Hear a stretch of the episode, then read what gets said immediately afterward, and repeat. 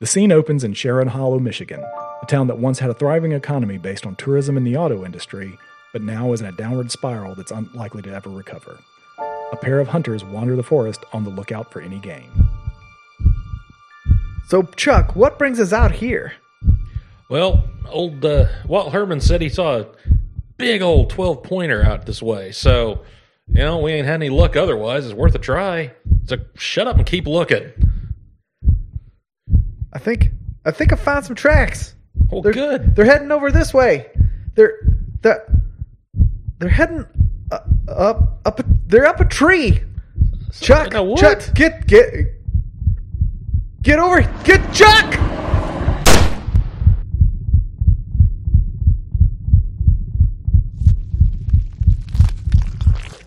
Bert? Bert, what's wrong? Bert! Bert! Oh my god, Bert! Bert, are you alright? Bert! Oh god! These are the mysteries lurking in small towns. These are the kids that search for the truth. These are the outsiders with unusual powers. These are fortunes untold. Welcome to Fortunes Untold. I'm David, I'm Andrew. I'm Chad. And this week we're going to be reviewing Kids on Bikes by Renegade Games. So, uh, Kids on Bikes, as as you guys know, but the listener at home may not, is really based around the idea of all the the great old. Well, I say great old because I love them, the old '80s and '90s, and probably even like late '70s. Uh, kid gang movies Yeah. like uh, E.T. or of course like the big new one the new hotness is Stranger Things Yep. but yeah, like E.T., The Goonies, The Explorer, stuff like that. It- it's all based around that idea. You're a bunch of kids in a small town on your bikes, roaming around and solving mysteries. And it's always I- one of the tropes of the game. I think is you mentioned is that it's always set in a time before cell phones were common. Right. It it doesn't matter when. Like I mean, I guess technically you could all be on your penny farthings in 1880. Our velocipedes. yes, but you have to be at a time when there weren't cell phones to keep you instantly connected and make sure you have a camera in your pocket and all that good stuff. Like like you have to be able to be disbelieved by the local adults. So, like when I was a kid, right. Yeah, when all of us were kids. Yeah. Exactly. that really dates us. Doesn't it though? Probably so, yeah. As opposed to everyone else, you know, like some of the other people in the audience who might be like, "Oh yeah, like a historical fantasy game." I'm sad. now. I miss I miss actually remembering my number. I actually remember my number for my house in Bridge of Weir in Scotland. Like it's and if anyone wants to call it, it's 01505 690 336. I will not answer. I, I will was tell say, you that much. is it oh one one eight nine one five? it's not that long, but like it was long. Like we had like our like you know your dial areas are like three D numbers. Ours were five. I, I, I don't know why because there's like our population. We've got like in the whole of the UK, it's like 32 million to your 320 odd million over here. So apparently we know. just need we just like to make things overly complex. Fair enough. So yeah, so talking about this game, trying to think of anything else that we need to mention the uh, conceits of the game, but I think that's pretty much it. Is like I said, it's your your kids. Uh, a small town, and like I said, the, the the on bikes part comes from the fact that they say that the town should be small enough that your characters can go from one side of it to the other within like maybe an hour on a bike. That actually sounds like where I grew up in, like a tiny little village. We had a population of about 3,000 people. Yeah, so perfect. Like that. Again, the Goonies is a great example Yeah. of how Yeah. they're always hoofing around on bikes. Yeah. And and yeah, make it from their seaside home to One Eyed Willie's cave in relatively short order. Yeah, so you're not having to spend days going on a trip. Exactly. And and because so in this game you can although it says kids, you can play anyone. You can play a child, you can play a teen, you can play an adult, you can play whatever, but your character cannot have a car. They specifically say old you men on bikes. Yeah, exactly. Yeah. you you specifically have to have your resources limited. You can't hop in your car and drive three hours away to pick up supplies. Aw. So yeah, so for some reason, if you want to be the weird old guy, if you want to be the uh, the teacher from Wizard of Oz, the creepy old lady, But doesn't she travel by tornado? eventually. I'm not sure that qualifies as traveling. Well, she does go a fair distance. That's the truth. And yeah, and the character sheet is very straightforward. Like you have six stats. You have fight, flight, brains, brawn, charm, and grit. The way it works is you have an array of dice from D4 all the way up to D20. You have one of each and you place them in order. From going from D4 is you are very terrible at this attribute to uh, D20 is you are fantastic at this. Like you are, the way they describe it is something along the lines of if you have a D20 in an attribute, people who don't know you still describe you based on that attribute. So, like if you have a D20 brawn, they might call you like beefcake. Or, or if you have a D20 brains, they might call you Einstein, just because something about you looks like you're super smart. And then you have a couple of, I think they're called talents or or strengths. I think is what they're called. Yeah, I think they call them strengths. Strengths, yeah, and they're very obvious things like loyal, unassuming, easygoing, rebellious, cool under pressure, and they just give you a little like plus one knack to whatever you're doing there. Yeah, and I noticed that uh, equipment is dead simple. It's whatever you can fit in your backpack, more or less. Yeah, I love that. And actually, on the character sheet, there is a backpack where you're expected to write. But yeah, it is. It's like okay, if you're a kid or a teen or whatever, you got a backpack with you. What do you have stuffed in there? I'll I'll make comment about the the character sheet as that is my thing apparently. Um, the it's it I wouldn't say it's the most stunning thing I've ever seen, but it's super simple and to the point. Like in creating this character, I think it took me a total of ten minutes and I already had the character. And the the way you build your character, it gives you a sense of who they are, not just what they are, mm-hmm. which is really cool. Right. Yeah. The the easiest way to create the character, so of course the way we went for it for doing a review is there are what they call tropes, which are basically like pre-created characters. And in the tropes, they specifically give you questions. So like your character might have the trope of brilliant mathlete. And one of your questions is, how does your social isolation manifest itself? Do people go nerd? exactly.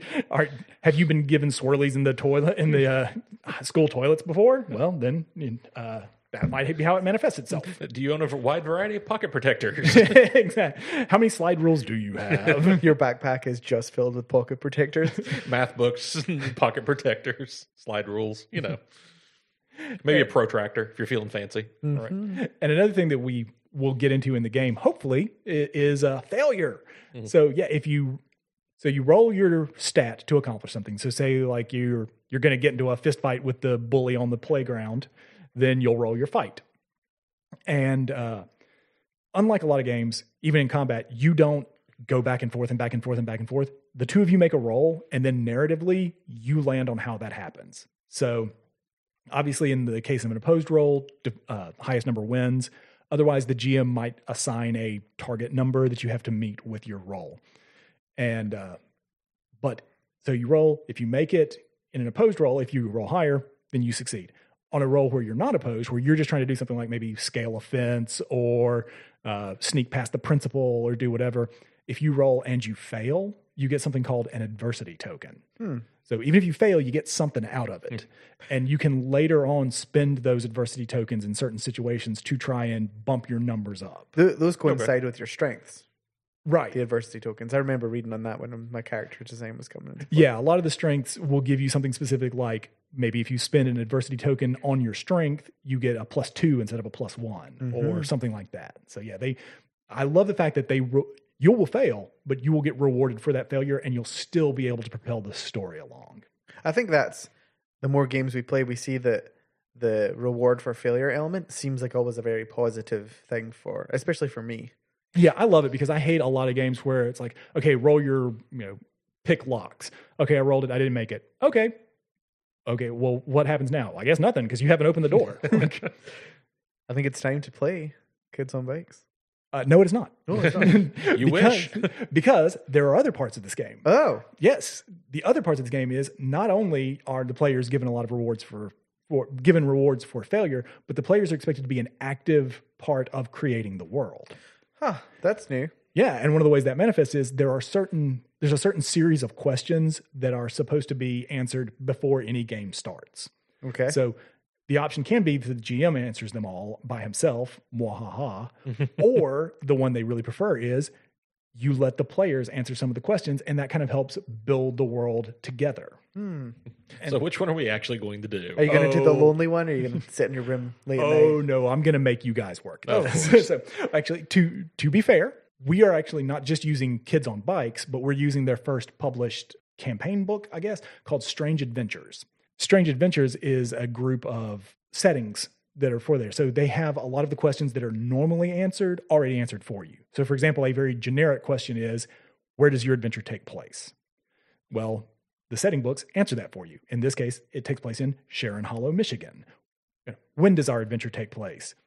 It answers that early 90s. But what it does is it gives you other questions that are unique to that setting, and you answer those instead. So we'll be doing a couple of those. We'll go ahead and start with some of these example questions. One of them is Our town is famous for blank. In the case of Sharon Hollow, it is famous for tourism. But there is another flip side question of Our town is infamous for, and that's something you guys can answer. Okay. So we can kind of work that out together. Or if one of you guys has a really great idea, you're like, no, I'm taking that one. So something that your town has done that may be kind of nefarious. Like a good example uh, that I'm thinking of might be, uh, well, I think it's Branson, Missouri, like some of the places up in the mountains where there were a lot of heavy tourism. But in the 20s, there were things like uh, mobsters would go there a lot. So they might be famous for, oh, yeah, like we're famous for tourism. We're kind of infamous for dark tourism. So we're famous for tourism, and we'd kind of discussed a little bit before that there's a, a lake. I think as we were discussing in this in this area. Yeah, right? we should we should go ahead and explain that to some of these people. Again, part of the the explanation that the book Strange Adventures gives is we said you're in Sharon Hollow, Michigan in the early 90s. This is right during the beginning of the collapse of the the quote unquote Rust Belt. And Sharon Hollow is a town that's about an hour west of Detroit. And it was initially used as a sort of getaway town for the really wealthy people in the auto industry. This is where they would have, like I said, there's a lake there. Mm-hmm. They would have their second homes. But I mean, their second homes are still mansions. They're still like 10,000 square foot summer homes. It's like the Catskills, uh, where people in New York would come out and vacation for two months in a giant, like, suite.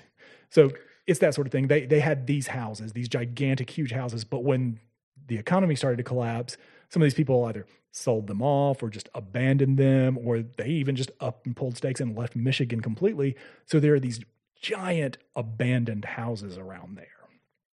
And and yeah, that's where the town is is kind of sitting now. Well, I was thinking, okay, as the the economy started to go on its downturn, and you know, tourism dried up, all of these these big mansions along the waterfront have been abandoned.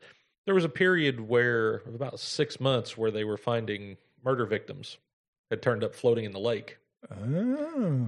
and they'd uh, they tracked them back to organized crime activity in Detroit proper. But this city's enough out of the way. It's decaying. Tourists don't go there anymore. It was a convenient dumping spot at all these empty marinas and abandoned docks and and whatnot to to They get kind rid of of floated evidence. downriver. Eh, you know, kind, kind of the whole stereotypical dirty teamsters and mobsters sort of thing. Yeah. This is where they would drop people with concrete boots. yep. I like it. Hmm. Andrew, sound good to you? Oh yeah. All And right. so the whole area got for at least a little while till it got too much attention. It wasn't uncommon necessarily to to maybe find something unpleasant if you were out fishing. Okay, so yeah, our town is infamous for murder dumping. I like it. Okay, so another question that is normally ans- asked is economically, our town is blank. But again, Strange Adventures answers that for Sharon Hollow, it's stagnant and hmm. decaying. Another uh, question that we can answer is a notable local organization in Sharon Hollow is blank. That seems like one for Andrew since I answered the Um, last one. Well, the UAW, United Auto Workers, Mhm. I would say that they're trying to assist the people with like moving and stuff like that. Anyone who's lived in the area, still maybe anyone who was attached to that that industry when it went under, they're trying to assist people moving to maybe th- get out the skilled laborers, move them to more to more other areas around the So there's a big United like States. union hall. Or like Okay, a so union yeah. hall that they're trying to they're trying to they're trying to assist. So there's always like a rep going around. They may have maybe have an office in town to try and help anyone who's been seriously hurt by the the Rust Belt. All right, I like it. Yeah, strong union presence, like say the Yeah. UAW. So, are they trying to get people to move away from Sharon Hollow to a different town, or are they trying to pivot their skill set into a different industry, but still in the same area? I would go with uh, maybe try and keep the area alive. They're trying to like maybe trying to take some of the old buildings and be like repurpose them. Like, hey, we could be canning fish, or we could be doing this, or you know, like different something else that, that coincides with the area. Maybe they're trying to drum up some Other uh, manufacturing. their manufacturing ideas and, and stuff like Okay, so pivot skills, but keep people in the same area they maybe they grew up in, and maybe the the same factory they and their dad worked at. Still be using welding for something else. Maybe not making cars, but maybe something else or leather upholstery. Maybe they're trying to redo furniture or something else. It's a big forested area, I would assume. Like maybe they can make. like- Yeah, there, there is a huge forest specifically listed in the book. There's a huge forest on the outskirts of, of Sharon Hollow. So that's perfect. Yeah, Yeah. maybe they're trying to bring in some lumber industry. as discovered by our unfortunate friends Bert and Chuck. Yeah. RIP, guys. All right. So uh, another question, which we can either answer this or there is a, a sort of answer already in the book. Uh, a notable local landmark is blank. And as I, I've mentioned to you guys off air, there's a specific one in the book listed called the Fort. So, like I said, this place is, is very wealthy. I picture this place like Vail or the Catskills or the Hamptons or someplace like that. So when when people come up, they might they might have come up literally in helicopters or in something like that when you see these wealthy people, like I said, these are 10,000 square foot, three story homes, they're just insane places. One of the things that someone built at some point for their kid, and, and at this point, no one knows who, or at least the kids don't, and that's who really matters in this. Of course. They built, in effect, a tree house for their kids, but this tree house is like, it's even listed in the book. It's like 1,500 square feet. It's huge. It's bigger than some homes that some of the people in the town live in Yeah, that makes sense.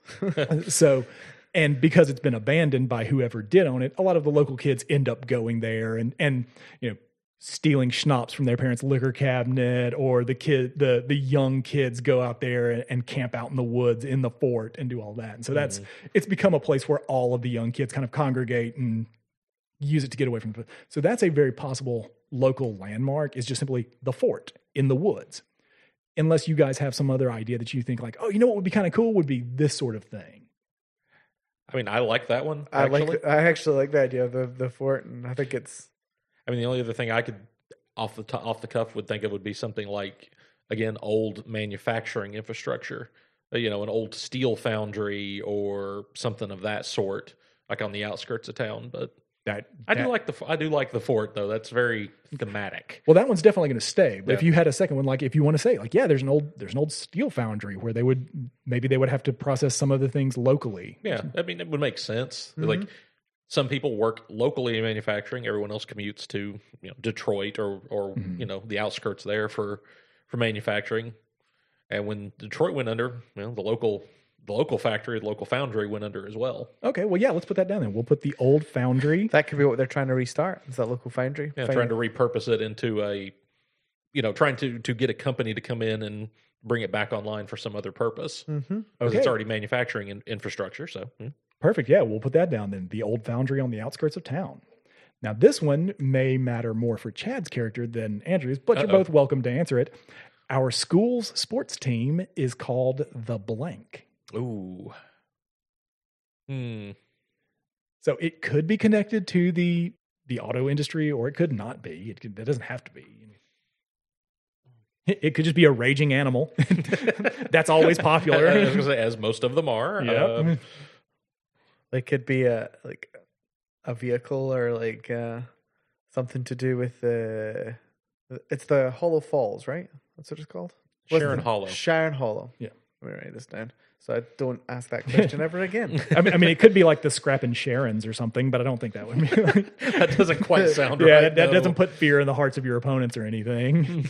Uh, but you could do alliteration. You could be like the the Sharon Hollow Scorpions or something. I don't know. well, we all know how common scorpions are in Michigan. Yeah, exactly. I guess I, they grow on trees. Um, I, I tend to think just like most places, it's probably going to be. I mean, most places are are either animal related or it's something like the Spartans or right. you know. and my local one was the Commodores. You know, so it's, yeah, so it, it tends to be either military or animal. Yeah. Dang it! I don't. I never really played much noise sports. I know that should come as a horrible surprise to you guys. what a guy who plays uh, plays role playing games. I know. I know. I know it's hard to believe, but I didn't either. I mean, it could be something simple like the Panthers.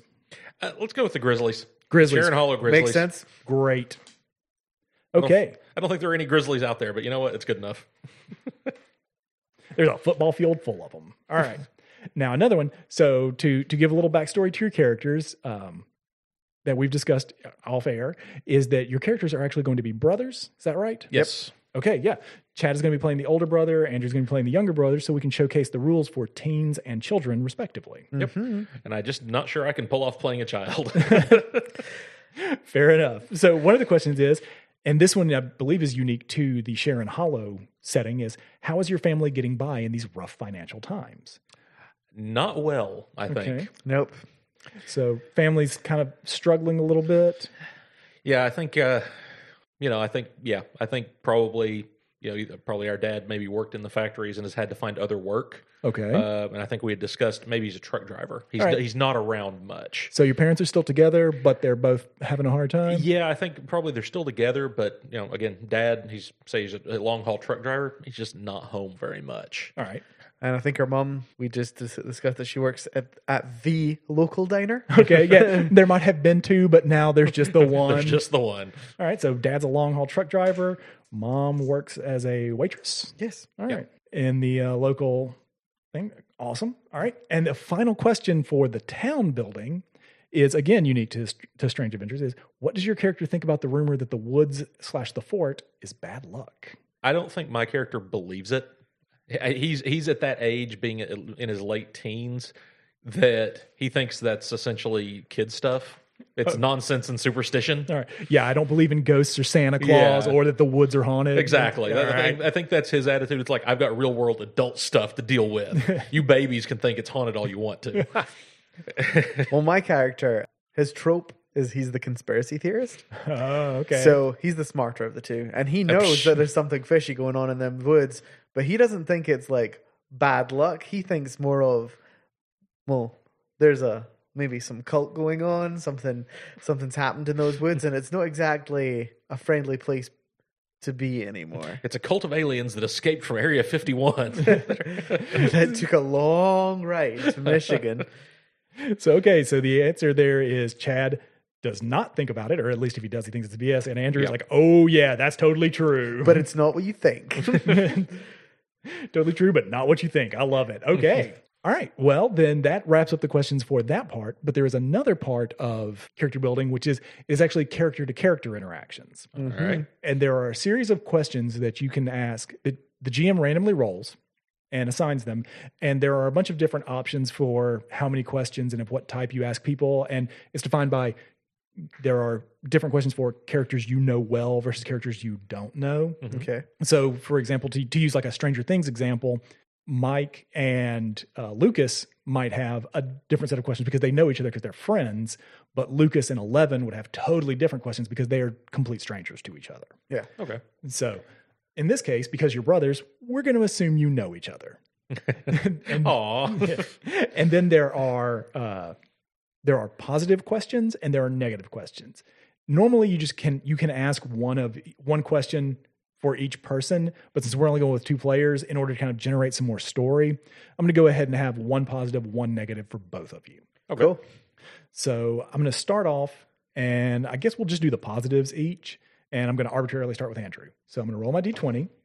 I got a 17, and it's what aspect of Chad's personality, of his character's personality, do you try to use as a model for your own?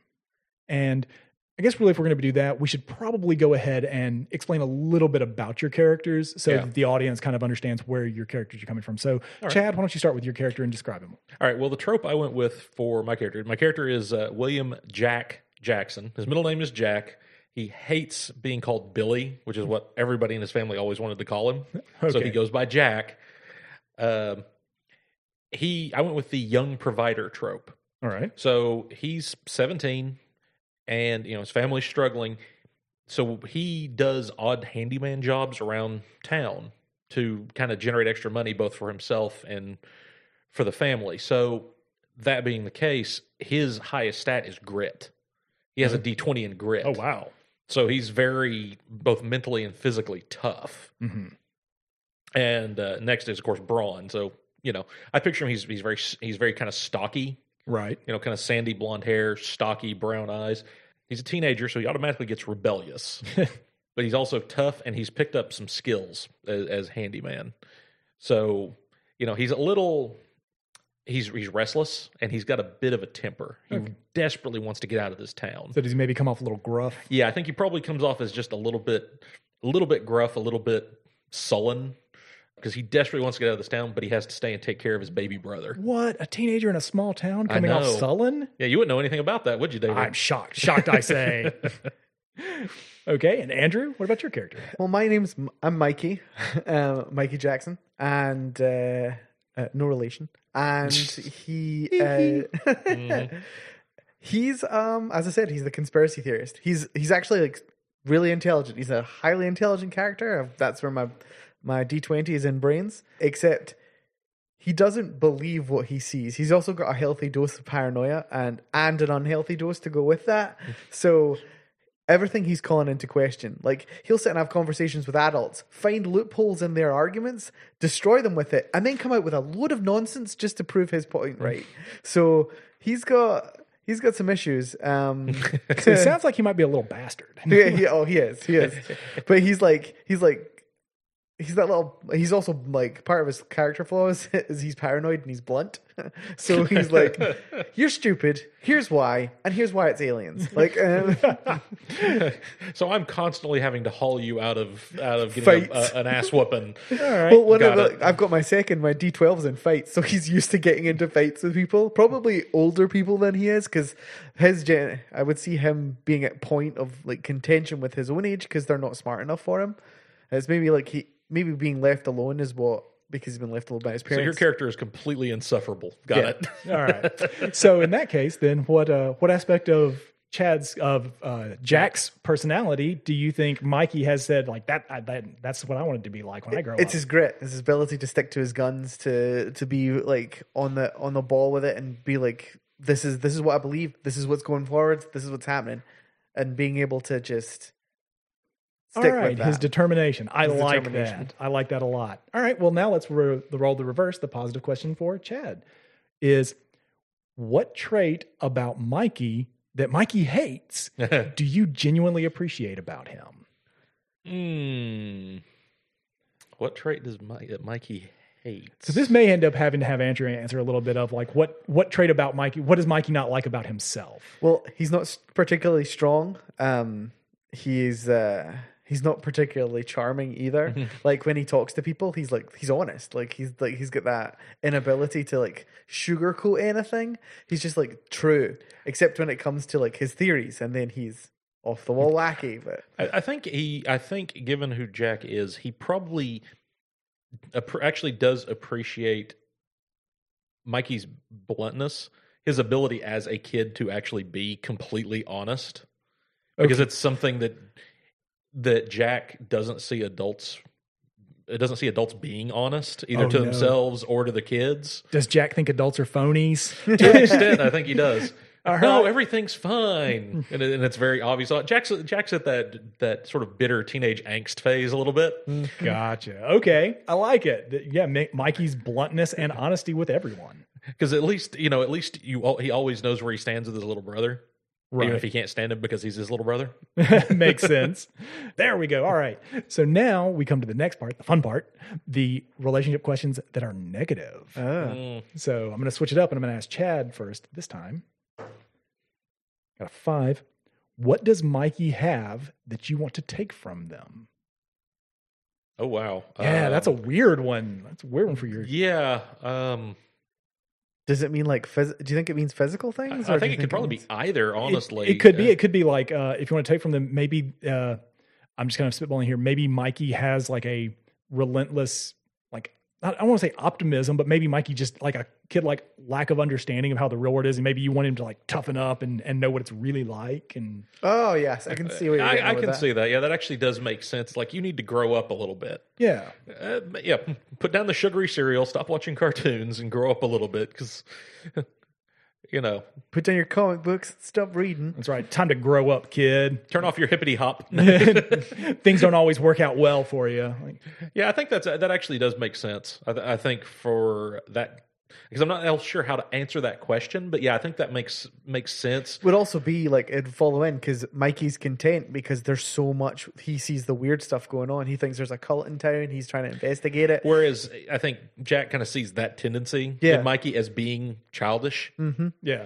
And it could be that because Mikey's really smart, like he has the ability to get out of the town. He could go off and A have little bit, of, a little bit of jealousy on a little Jack's bit of jealousy there because of like Totally could he has the ability to get a career that could take him out of this town, or he could go to colleges and do stuff like that. Maybe he was on the chess club and he was like, there was no competition, so I left. Like there was all these things for him to get out of the town with, and he's just like, I'm not interested. I want to, I want to figure out what this cult is. and because you're you've not been interested, in whereas Jack kind of feels like he he's trapped a little bit. It's like you need to grow up and, and take advantage of some of these Yeah. That, that, these that, opportunities while there's still time. that bitterness totally makes sense. All right. Well, let's see what the other one is here. We've got, um, okay. Oh, this one could be interesting. And, Uh-oh. and this will probably need some help from Chad also. What is the most dishonest thing Mikey has ever seen Jack do? Oh, Oh. oh, oh, wow. Um, I think I'm gonna have to have Chad tell me this one. oh, uh, okay. Well, hmm. what if he stole something? That's what I was thinking. So I picture Jack, like I said, he's been doing handyman stuff, Right. you know, around town and whatnot. So he kind of he has a, like he's he's managed to build up a collection of you know tools and whatnot. I think. Okay, so say last Christmas, you know, time's been hard. You got that. Your character has a camera. Yeah. What uh, Jack did is he actually broke into one of the boarded up mansions Mhm. there along the waterfront and stripped out a bunch of like the copper and light Ah. fixtures and whatnot and pawned it off so he could at least buy something for his little brother. Ah, I like it. Yeah. So you, like you say, you, you stripped the copper and sold it to Yeah. one of the metal shops around town. Yeah, he went through and, and basically breaking and entering. Even Yeah. the place may have been abandoned, but still. And he he busted in there so he could scavenge so he could at least buy something for his brother Okay. for Christmas. So Andrew, since since Chad kind of answered that question for you, I'll a- I'll ask a corollary, and you alone answer this one. Does Jack know that Mikey knows that? no. Okay. But because like he sees it as something like it's honorable, like like he's done something for for him, and he feels like guilty ab- about it. Kind of like I feel bad that my brother had to feel like he had to go through all this to, to just get something for me, and there is that sense of animosity between the two because Well, they're they're brothers. They're brothers. There's that. There's that element, this slight element of resentment. Um, but there's also that thing where he looks up to his older brother. It's his older brother. He, Right. he cares about him and he wants him to do well. And he's like, he doesn't want his older brother to feel any sense of disappointment in what he's done. So he just on Christmas Day, he will probably opened the present. It was probably some film or something that's really expensive because it's a Polaroid camera. Well, I was thinking Right. it might be the camera itself. Well, it could have been the camera. It could have been the camera itself. Like, so he got the camera for him, and he opened it up, and he knew where the money came from to get this. But he just, he was like in awe of this item, and he was like, "This is what, this is what I really wanted. This is what I really wanted." And he freaked out, and his parents maybe looked at him funny, and he'd be like, maybe he covered for him a little. It was like, "So that's why you're working all that overtime, or something like that." To just, Yeah. because I would say like. From Mikey's point of view, he is the like in the family. He's probably got the, the IQ that's the highest. He does know how to like manipulate people and play them a little, but he doesn't he doesn't use it that way. He doesn't use his brains that way. He kind of uses them on his conspiracy theories and stuff like that. Focuses mainly on his his crazy paranoia. Fair enough. Too much sugar and X Files. yeah. Sounds good. All Maybe right. he got into X Files. That was one of the things. Like, hey, X Files started in the early '90s. You could totally be in the first season of that and be obsessed with it. It would make sense. he's got parents are home. They're not going to stop him from watching stuff like that. Staying up too late watching the X Files and Outer Limits. I love it. All right. Well, how about we get started with this game then? All right. Okay, so we start in Sharon Hollow, Michigan, in a small working class house down a side street. We zoom in to the house, and there's a woman in her probably mid 40s racing around, desperately getting dressed and trying to get prepared. And uh, Andrew's character, Mikey, I'm thinking probably what, sitting in the living room watching Power Rangers or something. yeah, I think he'd be like ch- uh, checking uh, checking out the, some Power Rangers, sitting there with some What was that Coke we were talking about earlier on? What Jolt Cola Jolt something? Cola. He's got a can of Jolt Cola to the left of him. Some some Funyuns. Hey, hey, the family isn't doing well. You get store brand cola. you get Doctor Doctor Enough, and uh, there's probably like the dull thump of like Metallica or Suicidal Tendencies or something coming from the, uh, the- Absolutely. one of the back rooms as uh, Jack is in there brooding. But, but not the cure. Let's not go too far. no, This no, is no, metal. That's right. You're hardcore brooder. Like, I think It could Mikey's be also Kiss. I mean, given the region, you know. yeah, that's true. All right. Mikey's also he's got the newspaper out in front of him and he's got scissors and he's like cutting out articles and stuff and putting it in his notebook. Drawing like red lines, connecting things. Yeah. super gluing them into your into your uh, scrapbook of, of information. Yeah. I, I love it. All right, so yeah, so the the woman, like I said, she's dashing around, desperately trying to get ready. She's putting on an outfit, like uh, waitress outfit for a diner, and she comes charging down the hallway and opens the door to your room, or or, or maybe is it locked? 'Cause, No, it's probably not locked. uh, I'm was not- about to say because you you know hardware. If there wasn't a lock, you could have installed one. Uh, yeah, you know, no. Right now, it's probably not locked. 'cause Jack was thinking about going out this evening anyway. Okay, so yeah, so she throws the door open and says, "Jack, I've got to. I've been called in. Uh, Susan has no. Uh, Susan is a no call, no show for the third time. So I, I got to pick up the shift right now. I need you to watch your brother." Mom, I've got to go down to the hardware store in town. I've got to pick up some parts for the the, the job over at the O'Leary's. And she's kind of like she's kind of dashing down the hallway. She's saying, she's like, "Well, take your brother with you." Oh, come on. And she's already out of hearing at this point. And it wasn't Mikey gonna hearing the fact that you need to go to the hardware store is like, awesome, I need to pick up some more film for my camera. Oh, damn it. Right, she's like, "I'll be back as soon as I can, but I'm probably going to be closing." And yeah, she just dashes out, jumps in the Pacer or whatever kind of car you've got. Uh, Mikey runs to the door, slams the door, and goes, "Grab me some pie." Uh, Mike, or Jack, he turns off the stereo, gets up, grabs his backpack, comes tromping out of the room, just kind of looks at his little brother. Mom said You sure have- you can't stay here by yourself? Mom said you have to take me. I need film for my camera. There's evidence to be found. Evidence. It's everywhere. Of course it is. You're just too stupid to see. the truth is out there in Sharon Hollow. when, he, when he says that, The truth uh, is out there.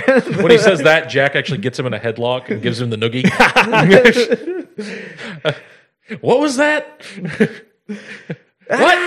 what? he finally lets him go. Fine, come on.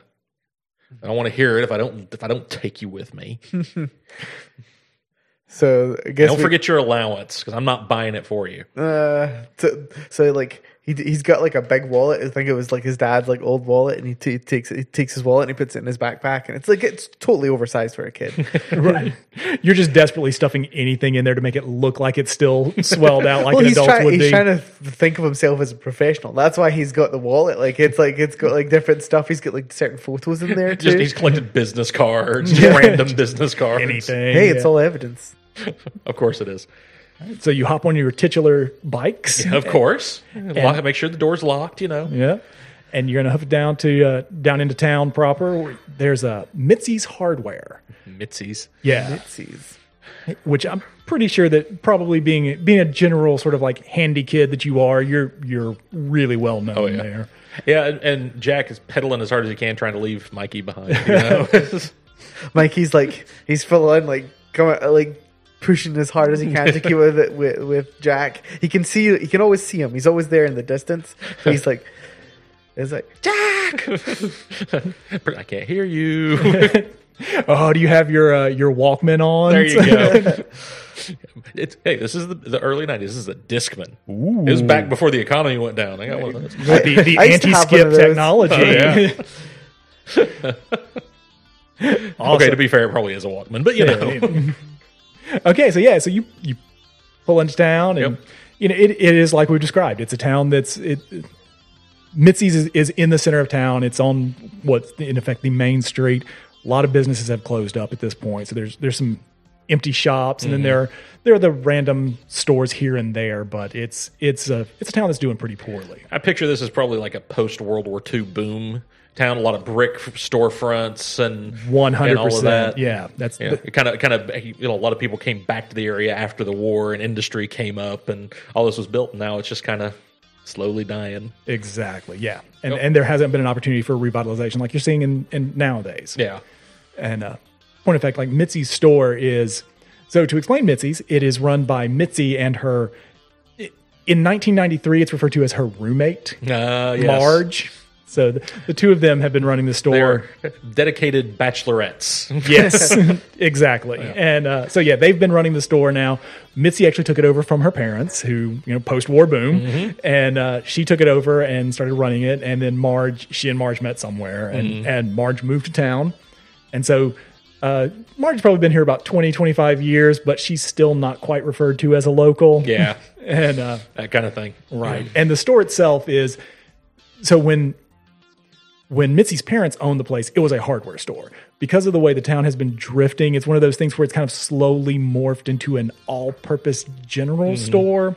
So like like as like some of the grocery stores closed down, maybe she got a couple of like sliding top freezers and has like bologna and milk and things like that in there. And She so- sells like boots and, and maybe yeah. work jeans or something. And exactly. A couple of couple things for the hunters in the area. So She like- can order stuff in for you. It's the kind Right. of place where you'd like go to buy everything realistically at this point. all exactly. the chains have moved out of town, and uh, you know she's one of the only things left. Right. So she kind of picks up the slack by getting the very generic stuff. Yep.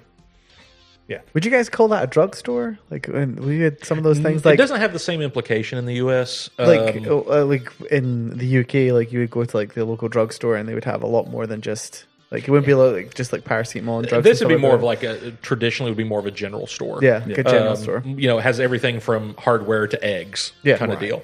Uh, they're less common in the U.S. now, but that was what they were for Okay. for a long time, and you still see Uh, see him around. Right. And that's I just imagine like the old wooden Indian outside of the store. yeah. If this if this had been bu- meant to be that sort of store, that's exactly what we Yeah. have Yeah. there. So yeah, that's you know, like I said, guns and butter and everything else, everything in between. Yep. That's this one. Yeah, I figured Jack kind of comes comes sort of you know he he's a teenager comes you know sort of skids sideways into one of the you know space in front and, and know, puts his kickstand down.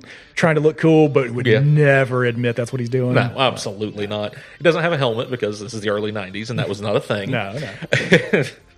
Uh, and he's already heading inside by the time Mikey slides shows up- up. He, he does kind of look over his shoulder to make sure Mikey's still within view, but he again he would never admit to it. Mikey gets off, pants a little, and while he's panting, he's kind of like at, looking around, kind of like, who saw me arrive here? Like, kind of like making sure that nobody's like looking out windows at him or anything like that. And he kind of props himself up and strides There's- into the store. There's a guy down like a few uh, few storefronts down who's just sitting outside reading a paper. Yeah. Maybe he's up to something. Maybe like. But he, t- he pulls out his notebook. He's got a tiny wee notepad, and he fill, pulls it out and writes down that note. Weird man, newspaper. 3:35 p.m. Yeah, like it's it's like looks at his watch and it's one of those like cheap, like the like a Timex or the, a the Swatch. Timex ones. That's just kind of like uh, the the old like uh, maybe a Power Rangers watch. Like I was going to say, like, was it a calculator? yeah, uh, no, like uh, it- yeah, like a calculator. like an LCD calculator one. Yeah. All right. So yeah. So the the door jangles as you open it and walk in. It's you know there's a couple of people in there like uh maybe Walt Herman the uh, the hunter is in there looking at uh ammunition or doing something with his with one of his hunting buddies and uh but yeah it's by and large there's not a ton of people there. And Jack turns, heads over to the, uh, you know, the fasteners section, basically nails and screws and and what have. He's got some some uh, finishing screws and uh, drywall anchors and stuff he's got to pick up. So that's where he's going. Mikey Yeah. walks straight up to Marge. All right. Marge is Marge is a bit terse. Like, hey kid. What's up, Marge? Looking for uh, I need more rolls from a Polaroid. we might have gotten some in. Let me look. So she stands up and walks into the back. And uh, Marge always manages to act like everything that anyone does is the biggest imposition ever. How's business been, Marge? Eh, Anything, anything new? no. and that's the most words you will get out of her. You're right. so uh, Mikey just kind of looks look, looks her up and down, um, looks at the looks at the newspapers. He picks one up and he's like flicking through it. Uh, seeing if there's anything. It's like one of the one of the uh, local local but exterior to town ones, kind of like checking. I it figured out. you'd go straight for like the National Enquirer or something. the Weekly World News. there you go. Yes. Yep. Start reading up on Bat Boy or something. Well, he, it, that, that's maybe what he was looking at at home. I'm, I'm thinking he's like he's checking out the the local articles and what was the hunter's name again? Walt. Uh, Walt. Walt. Walt Herman. So I guess he he walks over to Walt and goes, "Hey, Walt, what's up?" hey, kid, how's it going? Not bad, not bad, Walt. Just checking out things around town. See anything weird out in those woods? I guess, well, there's, there's always something weird going on in those woods. And there's, you know, there's rumors. Care to go on record? He pulls out his notepad. About that point, Jack comes walking out from the house. Mikey, stop bothering people. Not bothering. It's investigating. Geez, Jack, you're never gonna get. You're never gonna understand anything if you don't ask questions. You're not Columbo. Walt, turn, Walt looks over and goes, Jack, how's it going, boy? I'm good, Mr. Herman. How are you doing? Doing fine. When you, when you going to join the Grizzlies back again? Where uh, we need you on that defense. I just, you know how things are around here. I just, I've got too many jobs I got to get done and uh, too many evenings to be able to practice. And Jack kind of looks a little, little crestfallen about it. But he's like, it's all I can do to keep up with, keep up with class. I understand. Well, hope things get better. We said we're going to take championship. We need you there. And Mike, uh, or uh, Jack, I keep wanting to call him, call myself Mikey. it's a great name. yeah, apparently it is. Jack uh, turns, walks over to the counter, assuming that uh, Mitzi isn't there, is- just waits for for Marge to come back. Well, actually, Mitzi walks out from behind the back because it was a hardware store. So a lot of the, like kind of how auto stores are now, a lot of the small parts are kept behind Yeah. the counter. So same thing. They kept a lot of that stuff initially was behind the counter, but kind of as as the store progressed and it just became too much hassle to have a lot of people on staff. Yeah. They started moving things out into the front more. So, So you got like bulk stuff, like there's probably a barrel of grass seed or something next to the front just door. super and- random stuff. Yeah. Yeah, and, and like umbrellas. So, of course. uh, she goes, "Oh, Jack, so good to see you, and you too, Mikey." And uh, Ma'am? she says, "I actually was hoping that you would be coming in sometime. I have a proposition for the two of you." So, uh, like, so Mikey flicks open his book, goes to the page, licks his pencil, and is like, "You have a proposition, eh?" She's like, "Come, come into the back here. I want to show you something." Jack just looks at Mikey, shakes his head, and follows after her. All right. So she takes you into the back, uh, all the way to the back of the store, at the the back wall where the the back door is, and on the wall, in written in black, is the phrase "It's coming." And there's a bucket and uh, a scrub brush, and you can see at the the G incoming where she's been trying to scrub at it, and it's kind of smeared. And if you look at it, it's not painted and it's not written in marker. It looks like it's maybe like like charcoal. Like you would almost say like uh, you would say chalk, except it's black. So probably charcoal, Charcoal or or, something. something. like. Hmm. She goes, "This." She goes, I've had this pop up on my wall three times now, and I'm sick of it. Some kid is breaking in here, writing this stuff. I know the two of you. I know your parents. I know you're good kids. So I know definitely it's not you. So I want to make you a bargain. I want you to ask around town. I want you to find out who it is who's doing this. I want to put a stop to it. Because whoever it is, they're breaking into my store. And I'm afraid at some point they're going to leave the door open and things are going to vanish. If you'll do this for me, I'll give you each one thing from the store, free of charge, no guns. Aw. Mikey's uh, Mikey's had his eye on like uh, you know the old like the voice recorders, Right. The ones where it's like the, the, the he- he- like one of those. He's The he's reel like, to reel or like the little tiny ones? the little tiny ones, you know, the ones so you can so you can record people Professional and stuff journalist like that. ones, you know. oh, with the Either little micro that, cassettes. either that or uh, there's also the the, the, the binoculars, like, the, like the, Oh, the like high hunters, yield, yeah. the high yield like hunters binoculars. the ones you could use for for like spotting for a sniper.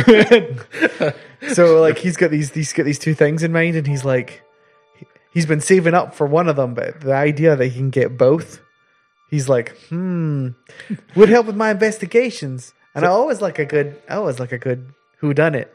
so he's going to go. and He goes. So he turns around and he goes. He go, He looks at Jack and he goes, "Can we?" Of course. You need me to reinforce the locks or anything? Says, you know, that might not be a terrible idea. If you can do that for me, I'll I'll pay you for it. And you, you used to use the hardware from the store here, but yeah, if you can if you can throw another lock on there, Sure. That shouldn't take me but a few minutes. I can do it right now. okay. That- yeah. Mikey, why don't you come with me? Why don't you grab that paper and uh, why don't we see if there's any ice cream in that freezer? So while, while he's looking over, he goes, "Ma'am, let's sit down and let's let's iron out, out some details first. So he's like, he's like he's trying to be all investigate. Like he's been watching, he's been watching a lot of X Files. So he's like sitting them down. He's she's he's, she's like as he's sitting down, he's, he takes the ice pop and he's putting it in his mouth. He goes, "So I've got a couple of questions. And the first one he wants to know is, do you have any enemies? Is there anyone around town that you may have upset? Anything like Oh, that? I don't think there's anybody in town who has a problem with me. Well, I like you, Mitzi. I don't understand why people would do this. I'm just trying to make sure. Got to cover thy bases, is all. And Marge walks past you. She's holding your film, but she walks past you anyway. She goes, "It's just kids," and then she just walks up to the front counter. And by that point, you you hear hammering and, and whatnot has started up from, from near the door or the back door. Don't t- don't tell Jack this. He's going to be really good. They're not going to get in anymore, but like he's he's really good at what he does. But do you? Is there a particular time that they break in? Is it is it like early? She says, Well, you know, we normally close up around 10 o'clock and then we open up again probably about, you know, 7. And uh, it's always just sometime after we've left. So, you know, I'd say we, we close at 10. We're probably out of here by 11 ish or so. And then, you know, it's, it happens sometime between then and then, you know, we get here about 6.30. So somewhere in between those times at night. You hear Jack's voice coming from the back. It's probably the Matheson twins. They're always into something. Anything missing? She goes, those Mathesons. They're my first suspects too. No, there's never anything missing. Uh, they they have torn into a bag of uh, briquettes. Like that's what apparently they used to write on the wall with. But I mean, they as far as we can tell, unless it's something small, no, they they don't they don't steal anything. They don't tear anything up. They just opened that one bag, wrote "It's coming." That's it. Do you have any idea what could be coming? Is there a new store coming into town? like I don't know. I don't know what it is. I don't know what they're saying. I don't know if it's if it's some of those those people from that church on the outside of town or, or what. they are weird. I've been watching them. They they do weird things. Of course, you have. Those people with their their denim skirts and their ked shoes. It's weird. I've got a theory or two about them, and if you have a minute, I can feel free to tell you. Jack. Jack comes walking back. I just uh, and and puts a hand down on Mikey's shoulder. No, I put in a new deadbolt. I've, you know, if they're if they managed to get a copy of the key or figured out how to jimmy the previous one, maybe this will this will keep them out. It's set pretty deep into the frame. All right, I appreciate it. Assuming they're coming in through the through the back. I mean, I, I they I would think if they were coming in through the front. I mean, admittedly, I don't know how many people are out at two in the morning in in Main Street, but I would think they're going in the back because that goes out to the alley. So, well, come on, Mikey. Let's see if you can't uh, see if you can't question some other people who might deserve it. I'll play good cop. Of course, ma'am. We'll uh, we'll see what we can find out for you. Uh, and he puts the whatever how much the the money is on the the counter. Grabs his film and he goes, "I might need this for my investigation." Puts it in his backpack and Marge just goes, yeah, yeah, yeah. Picks her paperback back up and starts reading. Always a pleasure, Marge. See ya. catch you later, Marge. And kind of grabs uh, Mikey by the collar before he gets interested in anything else shiny. All right. Come So- on. So yeah, so in town, uh, just to go ahead and, and, give you guys some options. There's there's always a few places where kids hang out, depending on where you want to go. There's a there is the lot, the abandoned lot behind the uh, gas station. So a lot of people float there.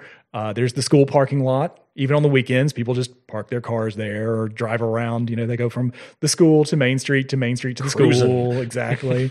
uh, there is what used to be the city pool, but has pretty much been drained and there, nobody's paying attention to it. So it's kind of become a de facto skate rink.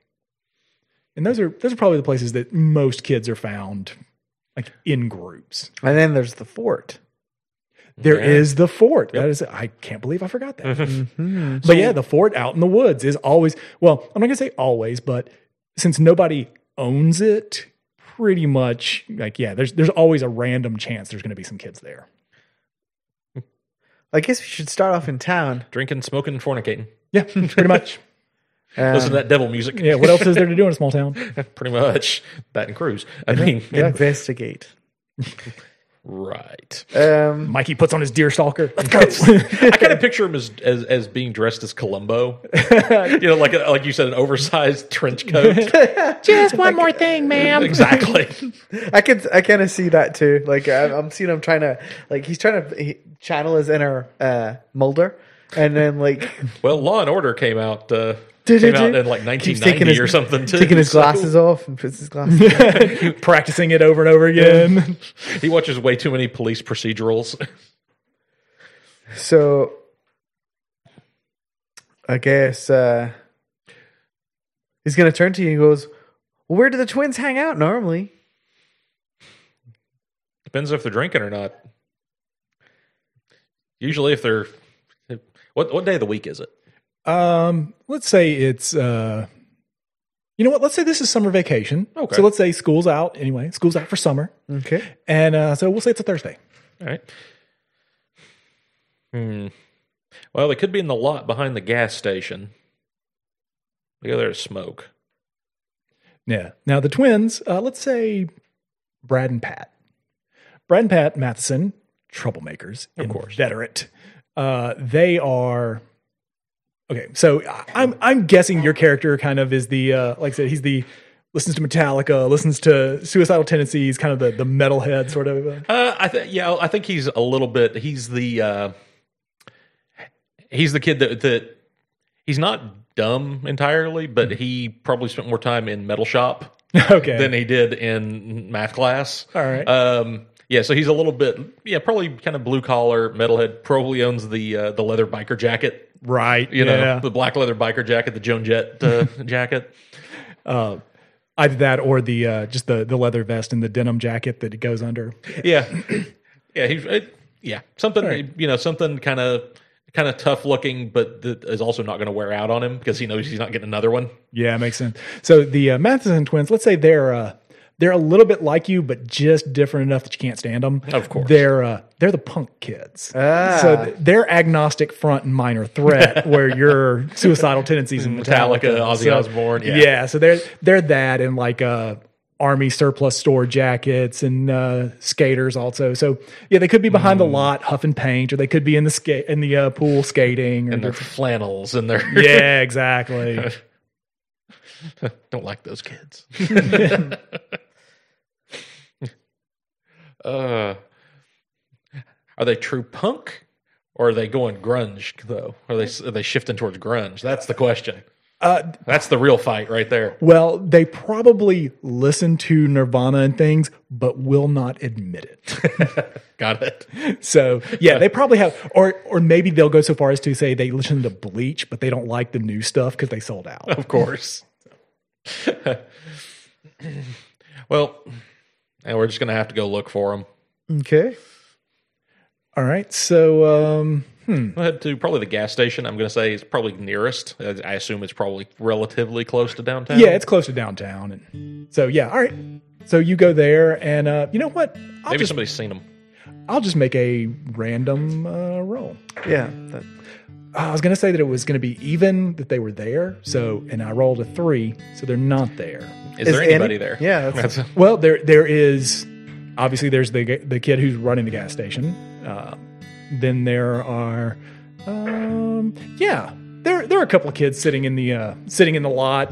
Um, let's say there's uh, there's Mary and Stan who are just like some random kids from school that you know.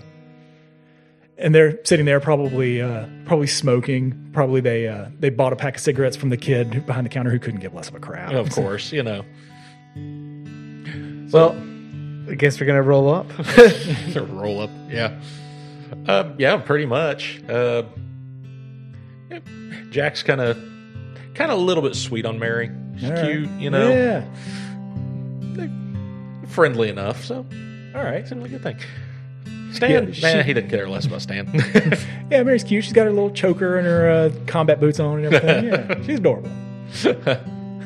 Hair at a slightly unnatural color, but not too out there. Right, yeah, know. because you wouldn't be in, allowed in school if it was. Exactly. Yeah. maybe maybe black just is just shading into purple. Yeah, that yeah, kind of something thing. like that. yeah. All right, You guys sound like you're reliving something. exactly.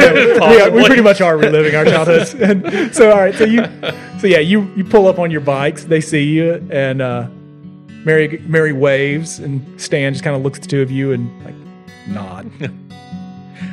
Hey, how you two doing? What's going on? Uh, out looking for. uh Well, was out working. I got stuck with. He just kind of jerks his thumb over his shoulder at his, Mikey walks at up his and little goes, brother.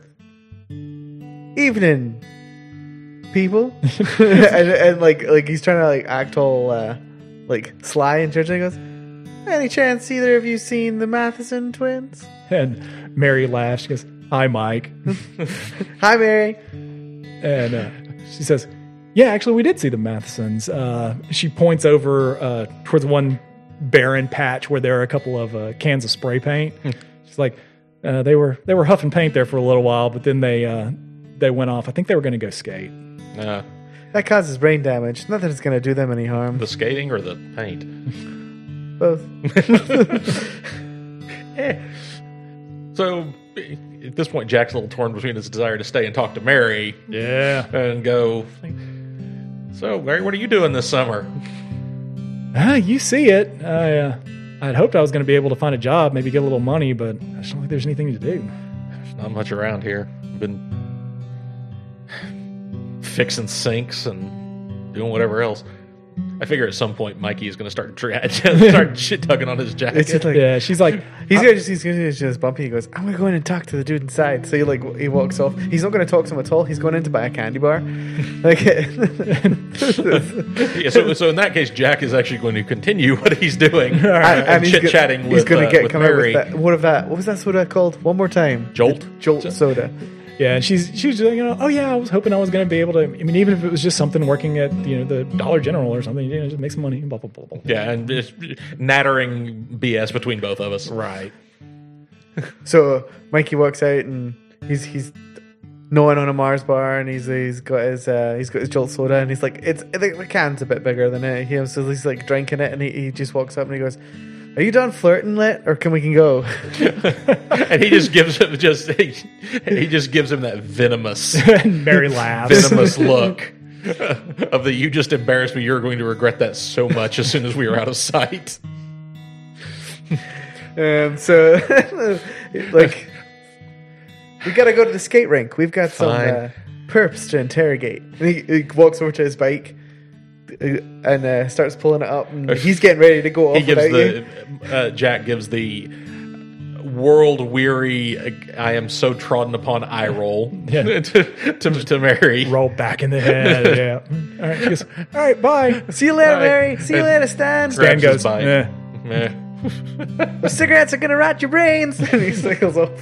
and he uh, he takes off after Mikey. Once they get a little out of speed, he goes over and tries to knock Mikey over on the bike. Like does the the side kick to try and knock him over. Mikey's used to it at this point, so he kind of dodges it, and he, he laughs and he cycles ahead.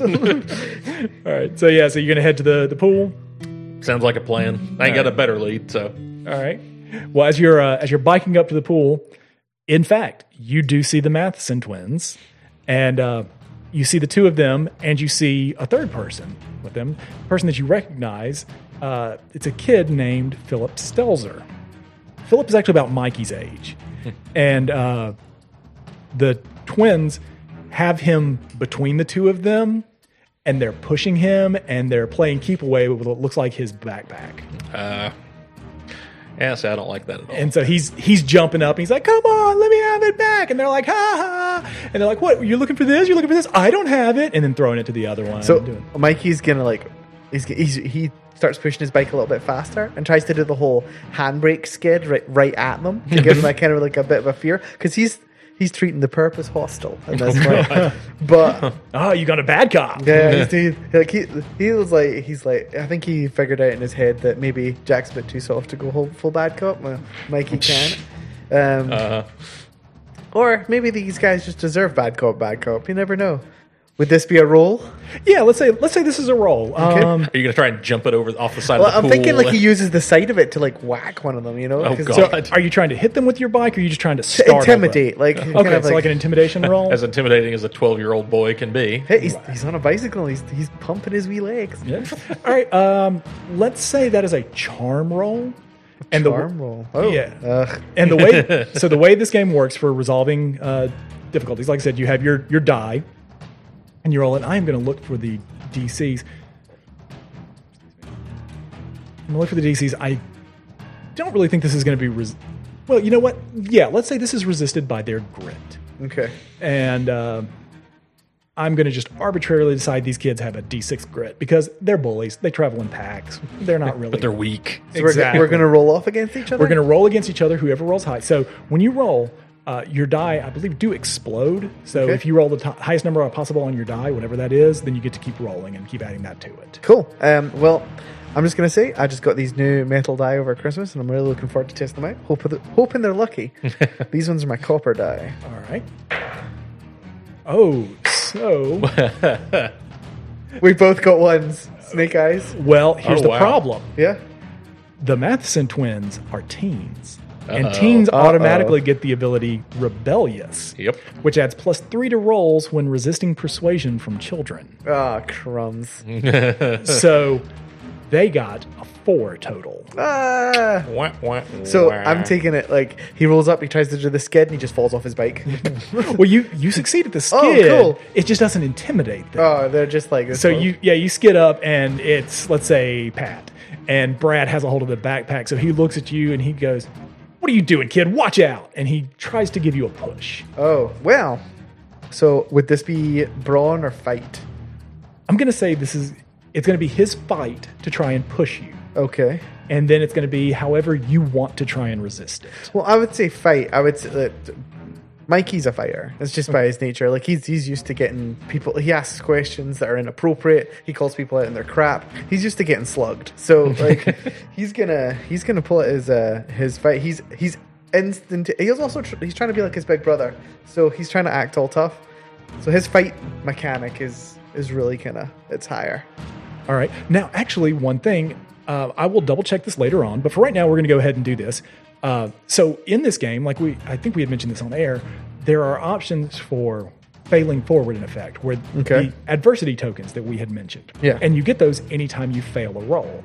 I'm not sure if that's when you fail an unopposed roll or any roll, but I'm going to go ahead and say, especially for us just doing a review game, that it's anytime you fail any roll. So since Okay. you did not succeed in the in the uh, check, uh, you don't intimidate him, but you do get an adversity token. I get an Yeah, there we adversity go. token. And the way that works is you can choose to spend that at any time uh, in a different roll. As there are two types of, of actions here. There are snap decisions and planned actions. Snap decisions rec- are represent things that you just immediately do without uh, any sort of preparation whatsoever. So, like maybe if you're uh, exploring the abandoned house and the floor breaks, then in order to jump out of the way, that's a snap decision. Okay. But if you're trying to sneak out of the house and make sure your parents don't notice, that's a planned action because you can think about that. You can figure out the best way to do it. You can wait until you know they're going to sleep or do you know whatever. the, the creaky floorboard. exactly. So anytime you have a planned action, you can spend that adversity token to get a plus one. Okay. All right. So this one is going to be a fight. Like I said, uh, I am going to say his fight is pretty good because that's that's kind of what He's the- older than me too. He's older than you, and that's what they do. Mm-hmm. They're hoodlums. So I rolled a five. I rolled a twelve. Is that That's a D12, isn't it? It's a D twelve. Dude, that explodes. That's another two, so I rolled a fourteen. You rolled a 14. Okay, so that's nine points higher on a combat. nice. And so combat in this game works uh, a little differently than a lot. There's no back and forth. There's no uh, there's no like you do three hit points of damage or anything like that. You each make a roll, and that determines the entire fight. okay. So by doing that, you have really won. There's a chart in the game that explains the narrative result, and that's the attacker versus defender value. Yours is attacker's roll is greater by seven to nine. the narrative effect here is you, Andrew, the player, get a ton of definition of how this goes. The attacker explains their attack, and the defender explains how they respond. The attacker can alter any of these details as the defender explains them. Then the attacker explains how this response fails to actually stop them. Okay. So, what do you do? So he he has tried to swing at you. Well, he pushes. He pushes the bike. He put the the bike gets pushed over. Right. So, uh, Mikey, being the the quick footed that he is, spins off the bike, Mm-hmm. and uh, he goes to he goes to take a swing at his head. Mikey ducks, and cup shots him. To quote, to quote Monster Squad, right in the nards. Uh, you know what? I'm not even going to say that he's got some sort of response there. That's just yeah. You you just Full straight. drop, stop, and roll. So yeah, you just wail on this guy uh, right in the jimmy, and uh, so the effect that it says is the defender is badly hurt. The bullet hits them dead on, uh, and they need professional care immediately. They're unconscious and will be badly concussed. What- The bone is broken, et cetera, et cetera. So I'm going to say, oh, he's down. Yeah, curled He's up on the ground. curled up on the ground, coughing, actually turning green. Ooh. Crying. Yeah, like Mm, He's not having kids. no, no. Like he's definitely going to have to go get a bag of frozen peas from the grocery store. Like this guy is wrecked. so when that happens, his brother turns, goes, "Hey!" and and drops the backpack and immediately starts charging for you. And at that point, I guess uh, Jack has arrived, and he's just going to. Uh, he's just going to bellow. If you lay a hand on my little brother, I will break you in half. And I'm going to try and use grit Okay. because I, I suspect my character, being that a 20 in grit is something that, you know, having a 20 in stat is something people recognize in you even if they don't know you. Right. And I'm going to go, I'm going to trade on the fact that my character probably has a reputation as being super tough, mm-hmm. either from, you know, having been on the football field or what have. And I'm just going to rely on the, the that reputation as being super tough to try and get him to, to back off. Well, grit says that it determines how hard it is how hard it is to break you emotionally or physically. It seems like it's pretty much just a resistance. Well, yeah, but if you look at like the choosing the stat for a check, you can example uh, a character with high grit might tell them she's taken worse beatings before breakfast and might not, uh, and it make it not seem worth their time. You can actually use other stats for that, or like you know using brawn to physically intimidate them for the same type of check. So that's my thought: is my character's got a super high grit is probably is very obviously Right. super tough. Yeah, you know what? And even if I'm not necessarily that good in a fight, I look like I am. Also, his little brother just dropped. you know what? Yeah, I, that that description seems like that'd be great. And you know, I'm, I'm picturing you as basically one Trans Am away from being like a pull a, a full on slacker kid. Like, yeah, you you look like you could probably give him the business. Yeah, whether or not I can, that's another matter. But as long as he thinks I can, that's all that makes, makes a difference. Well, I'm going to use in in that keeping. I'm going to use his fight Okay. of a D10 because the twins are twins, and uh, to try and resist you uh, with the uh, expectation of he's trying to size up whether or not he thinks he could take you in. A Yeah, and I think Jack is essentially kind of trying to get in between them and just squaring up his shoulders, and you know, Okay. so- as a in a block. So, Ooh. Uh, probably going to do it. uh, you want to bet? Well, you might. I don't know. I got a fourteen. Yeah, oh yeah, yeah, yeah. You're definitely going to do it because he rolled a one. Oh, I thought you were saying he was probably going to do Oh no no no no no! no, I'm saying you're probably going to. Gotcha. Yes. It. Yeah, I'm rolling on a d twenty. So wait, I hope I can that's beat him. another huge success. Isn't Yeah, that's it? a monstrous Wow. success. You know what? I'm still thinking this is probably a combat, so I think it's going to do the combat Okay. effect, which is still your roll is greater by ten or more.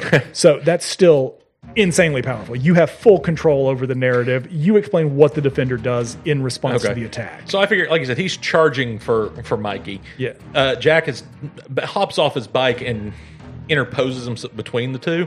And you know, you'd mentioned before that Jack was probably a defensive lineman. He just he uh, plants his feet, turns and ducks the shoulder, and uh, as the Matheson is charging forward, he hits him just square in the stomach, Right. and raises up. And just lifts him off his feet and drops him. Just knocks the wind right out of him. Great. Yeah. So- So, So he's, I figure, imagine he's on the ground just. Mikey's gonna go over and sit in his chest. so yeah, he he hits the ground, and uh, to explain uh, uh, review wise, when it says the attacker has full control over the narratives, from what I can tell from Kids on Bikes, and, and kind of one of the things I like about it is, it seems like there's a lot of the players have a lot of, of power in this game. So from what I can tell, you have so much control. You could even dictate he runs away. Like if you decide, oh yeah, this combat is over because that guy is terrified and mm-hmm. bolts, then yeah, he would leave his brother. So Yeah, but now we have to we have to question these guys. Oh yeah, absolutely. I'm just saying that, that for the audience at home and for you guys in, in further on in the game, like when you have full control, it's in effect you become the GM for that that action. You just say whatever you want within reason. yeah. Oh, of course. And so yeah, so yeah, he is. Both of them are on the ground now, wheezing, gasping, rolling. One of them might be puking. Told you. And so he's uh, he kind of actually kind of uh, Jack kind of shoves Mikey to the side a little bit. Nice hit, by the way, and uh, grabs uh, grabs him uh, grabs Brad, I believe it was. Yes. Pat, I think, is over there puking currently I think you're right. by the by the collar by his uh, by his dog chain collar that he's wearing, you know, and kind of pulls him up off the ground while he's still gasping. What do you want? Well, a, you're going to give him his uh, his backpack back, but I think we've I think well, that's I think that's done. Oh yeah, that backpack has been dropped, and, and Philip has point of fact run over and grabbed it. Why'd you break into Mitzi's store? I didn't break into Mitzi's store. That looks like a, a liar to me. Do they have uh, backpacks themselves or sitting around or anything? Nah. Okay. they- these kids aren't going to lug anything around. Yeah. They don't have Check his hands. Check his hands, ma- They- Check his hands, Jack. Uh, their hands do have spray paint on them. Ah, Well, somebody's been vandalizing her store. looks like somebody's been caught red-handed. Why would we care about that stupid store? Why do you care about anything? We don't. We wouldn't bother with it. If we Uh. wanted, if we were going to do anything there, we would just bust out the windows. You know anybody that might have vandalized her store? Anyone got beef? like he's adding like flavor to every Say, statement. "God, like, beef, you've been watching too much MTV, man. everyone, anyone got beef? I am old enough at this point. I have forgotten most of the slang of my youth, so uh, I'm just making up slang. I, didn't, I wasn't know. in the country for that. I don't know what Scottish slang looked like in the early like, nineties. Not anywhere close to what would make sense right now. He's like, no, I don't know anybody. Let me go. And he starts trying to like twist her around. He kind of shoves him back onto the ground a little bit, just not enough to hurt him, but enough Yeah. to.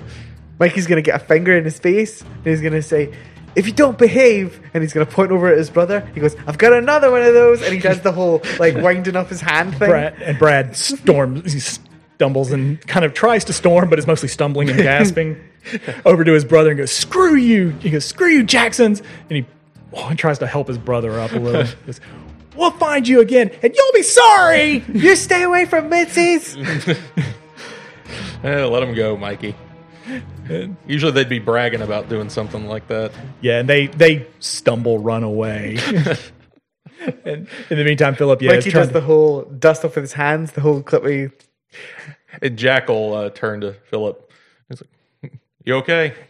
I'm fine, thanks. And he's trying to pick up some books that have spilled out of the. Mikey's thing. gonna give him a hand. He goes, "Don't you worry about those guys. They're just jerks." So yeah, you know Philip, and actually, as you're picking up the books, you look and uh, it's like Philip might uh, Philip might have some idea of the truth too, because the books are No. things like the Wilson experiment and Chariot of the Gods and Time Life Unexplained Phenomenon. They're all checked out from the local library. That And so he, he looks at Philip and he, he says, he, he looks at him and goes, Are you a hunter of the truth too, Oh, Philip? God. Does the X Files theme start like- quietly playing? yeah, I I want to know what's out there. I want to know what's going on in this town. It's been, pr- it's weird here. It's super weird here. Have you seen this the weird lights? The weird lights Oh, God. He's like, Yeah, the weird lights out in the war in the woods. by the fort. Yeah, every every few days, like there's like weird lights that are happening. They're all flashing and red and weird. And Jack is meanwhile face palming heavily over nearby. Hey, J- uh, Mikey pulls out his, his book and says, Tell me more about these lights. And he's, he's, he's writing it down. He's like, yeah, the lights out. Because like I was out there like on Sunday. Uh, I was out there because uh, I, I sneak out there and spend the night sometimes. And like real late at night, I was sleeping in the fort and I heard like a big blast of thunder, but there was no rain. And I opened the door, and there was all this red light, and I could hear weird noises. Hmm. hmm. And he's like doing the whole nod in his head, pencil in his mouth. This sounds like a mystery. This sounds like something a caper. It sounds that maybe the the UAW is up to something. And Philip goes, No way. He goes, I tell you what it was. And he kind of waves his hands in front of his chest, goes, Aliens. Oh, I'm telling you, it's not aliens. It's the unholy auto workers. They're abducting deer. They're not abducting deer. It's all to do with the cult. So, Mikey, like, Mikey, come on. You two can talk about this later. you, you, me, Philip, we're gonna have, we're gonna sit down over some Jolt. And Will you walk me home? And to to Jack. We gotta do it. We can't have the Mathesons go after him again. He knows too much. Jack very much does not want to be seen escorting a kid home, but he sort of feels duty bound to do so. Feels kind of like a protector. Dang it. Fine, come on. It's not that far. So, like, he's like chitting back. but, Like, does he have a bike too? Yeah, he's got a bike. I was thinking right on the handlebars, handlebars of yours. There you go. so yeah, so he's he's biking along with you, and yeah, like I said, you you know Philip, you're both in the same grade, but you haven't really talked that much before. well, that's going to change. So, like, he's gonna, he, like, he's he's sitting there talking to me. He goes, "I've got a full load of photographs of all the weird stuff that goes on." I bet they're trying to build pyramids. I bet that's what I'll. I bet that's what I, happening. You said that there was something going on at the hardware store. They're Yeah. coming. Something's coming. They're stealing nails to build pyramids. They're not. I'm telling you, it's the cult. They're trying to restart the motor industry. At this point, Jack is regretting not having just spent Jack, the money to go to, like a, to gone to like a movie or anything but this. Do you think they're trying to get crystals for something? You- Even Mike turns around and goes, "Crystals." I So, yeah. I hate kids.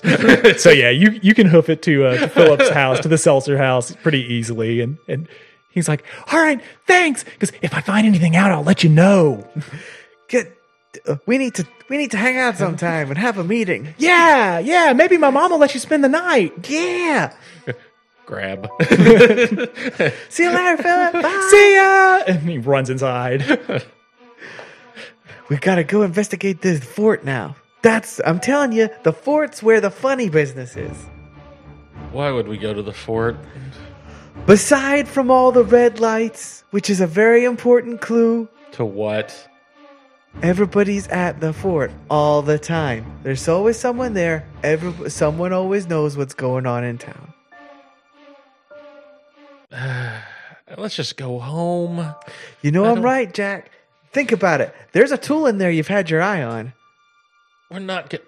You know, uh, You know you need that air compressor.